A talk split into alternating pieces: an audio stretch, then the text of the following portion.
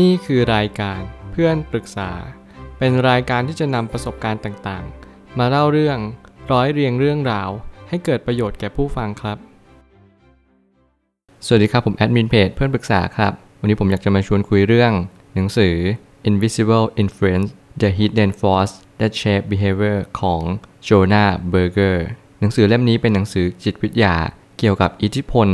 ที่เรามองไม่เห็นซึ่งการที่เรามีอิทธิพลที่มองไม่เห็นเนี่ยก็หมายความว่าสิ่งต่างๆรอบตัวเราล้วนมีอิทธิพลทั้งนั้นไม่ว่าเราจะใช้ชีวิตมีความคิดอะไร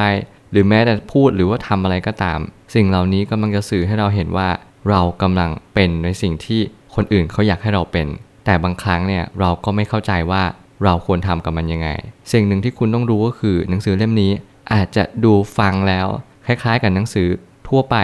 โดยที่คุณอาจจะไม่เห็นอะไรที่มันแตกต่างกันเลยแต่สิ่งหนึ่งที่คุณเห็นก็คือเราจะต้องรู้ว่าการที่เราจะใช้ชีวิตยังไงให้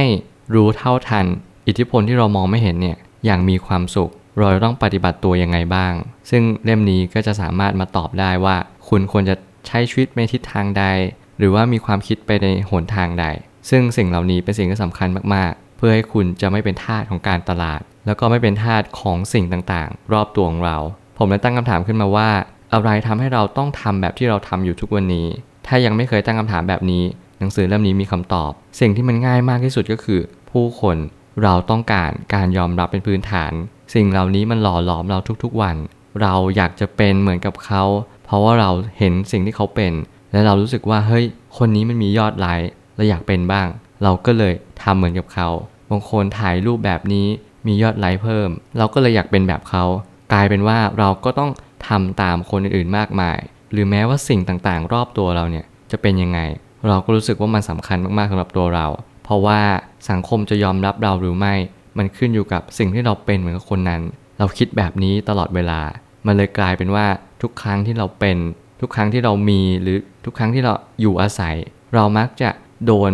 influence มีอิทธิพลมาจากสิ่งรอบตัวตลอดเวลาไม่ว่าจะเป็นคนสัตว์สิ่งของสิ่งเหล่านี้หล่อหลอมให้เราต้องการที่จะเพิ่มการยอมรับจากสังคมแวดล้อมอย่างมหาศาล 99% ของพฤติกรรมเราถูกกรอบโดยคนอื่นไม่ใช่จากสิ่งที่เราต้องการเป็นจริงๆและนี่คือความเป็นจริงอย่างยิ่งคุณจะต้องเรียนรู้ว่า 99% คุณจะไม่ได้เป็นตัวของตัวเองแน่นอนคำว่าเป็นตัวของตัวเองมันเป็นแค่นามธรรมแต่รูปธรรมที่คุณเป็นจริงๆคุณไม่ได้เป็นตัวของตัวเองเลยคุณไม่รู้ด้วยซ้ำว่าตัวคุณคือใครตัวคุณเป็นอะไรกันแน่สิ่งที่คุณรู้อย่างเดียวคือฉันเป็นฉันและฉันก็รักษาอัตราตัวตนนี้เอาไว้คำว่าเป็นตัวของตัวเองกับคำว่ารักษาความเป็นตัวเองในสิ่งที่ดีเอาไว้กับทิ้งในสิ่งที่ไม่ดีในตัวเองออกไปไม่เหมือนกันหลายคนก็เลยชอบเอามาทับซ้อนกันแล้วก็มารวมมิตรกันว่าเราจะต้องเป็นตัวของตัวเองนะเราจะไม่ยอมเปลี่ยนเพื่อใครหรือแม้กระทั่งสิ่งที่ดีในชีวิตเนี่ยมันจะต้องเข้ามาสิเพราะฉันเป็นคนดีทั้งที่มูลของความดีไม่มีเลยหรือว่าเราอาจจะเป็นคนที่นิสัยแย่มากๆแต่เรามองไม่เห็นตัวเองเพราะว่าพฤติกรรมส่วนใหญ่เราทำตามสิ่งแวดล้อมซะหมดเลยจนเราไม่เคยรู้จักตัวเองจริงว่าเราคือใครสภาพแวดล้อมจึงเป็นส่วนที่สำคัญอย่างยิ่งถ้าเราคบคนเช่นไรก็จะมีชีวิตเป็นคนเช่นนั้นสิ่งเหล่านี้ผมกำลังเน้นย้ำว่าสภาพแวดล้อมเป็นสิ่งที่สำคัญอย่างยิ่งเมื่อไหร่ก็ตามที่คุณโตขึ้นเมื่อไหร่ก็ตามที่คุณเติบใหญ่ขึ้นสิ่งที่คุณจะเห็นได้อย่างชัดเจนก็คือชีวิตคุณจะเหมือนค่าเฉลี่ย5คนที่คุณคลุกคลีแล้วก็คุณใช้เวลากับเขามากด้วยที่สุดบางครั้งเนี่ยคุณอาจจะไม่ต้องใช้เวลาร่วมกับคนในชีวิตจริง5คนก็ได้แต่คุณก็จะเล็งเห็นว่าเฮ้ยบางครั้งเนี่ยเรามีความคิดที่คล้ายกับเขาบางครั้งเนี่ยสิ่งที่เราได้ยินได้ฟังมาหรือได้อ่านมามันมาย้ำเตือนสิ่งที่เรามีความคิดเดิมอยู่แล้วสิ่งเหล่านี้แหละเรียกว่าการที่เราเข้าใกล้เขาเราอาศัยอยู่ด้วยกับเขาสิ่งเหล่านี้มันทำให้เราเป็นแบบที่เราเป็นทุกวันนี้เลยคุณคุยกับเพื่อนที่ชอบคุยเรื่องแฟชั่นคุณก็จะชอบคุยเรื่องแฟชั่นเหมือนกันโดยที่คุณไม่รู้ตัวคุณอาจจะชอบการอ่านหนังสือชอบคุยจิตวิทยาถ้าคุณมีเพื่อนแบบนี้เยอะๆคุณก็จะคุยจิตวิทยาหรือว่าคุยเกี่ยวกับเรื่องจิตวิทยาเนี่ยมากขึ้นเรื่อยๆโดยที่คุณไม่รู้ตัวเช่นเดียวกัน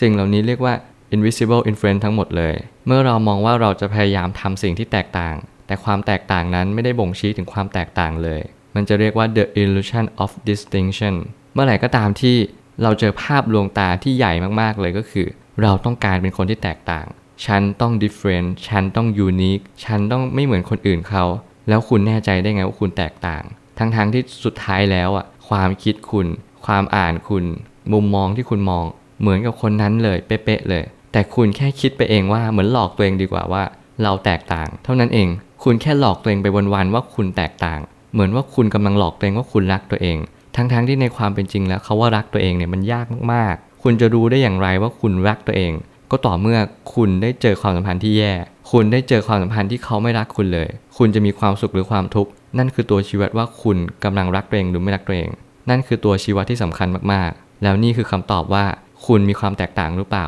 ก็ต่อเมื่อคุณได้ใช้ชีวิตไปสักพักหนึ่งแล้วคุณเริ่มสอบทานตัวเองคุณเริ่มรู้ตัวเองว่าเฮ้ยการที่ฉันจะแตกต่างกับผู้คนทั่วไปต้องทำอย่างไรการที่ฉันจะต้องมีความคิดที่เปิดกว้างจะต้องทำอย่างไรสิ่งเหล่านี้คุณจะต้องพิจารณาอย่างยิ่งไม่อย่างนั้นคุณก็จะคิดว่าแค่คุณแตกต่างเท่านั้นเองสุดท้ายนี้เหตุผลของการจะเป็นนักกีฬาที่เก่งก็มักจะขึ้นอยู่กับอันดับของการเกิดและ 75% มักจะมีพี่อย่างน้อยคนหนึ่งผมว่า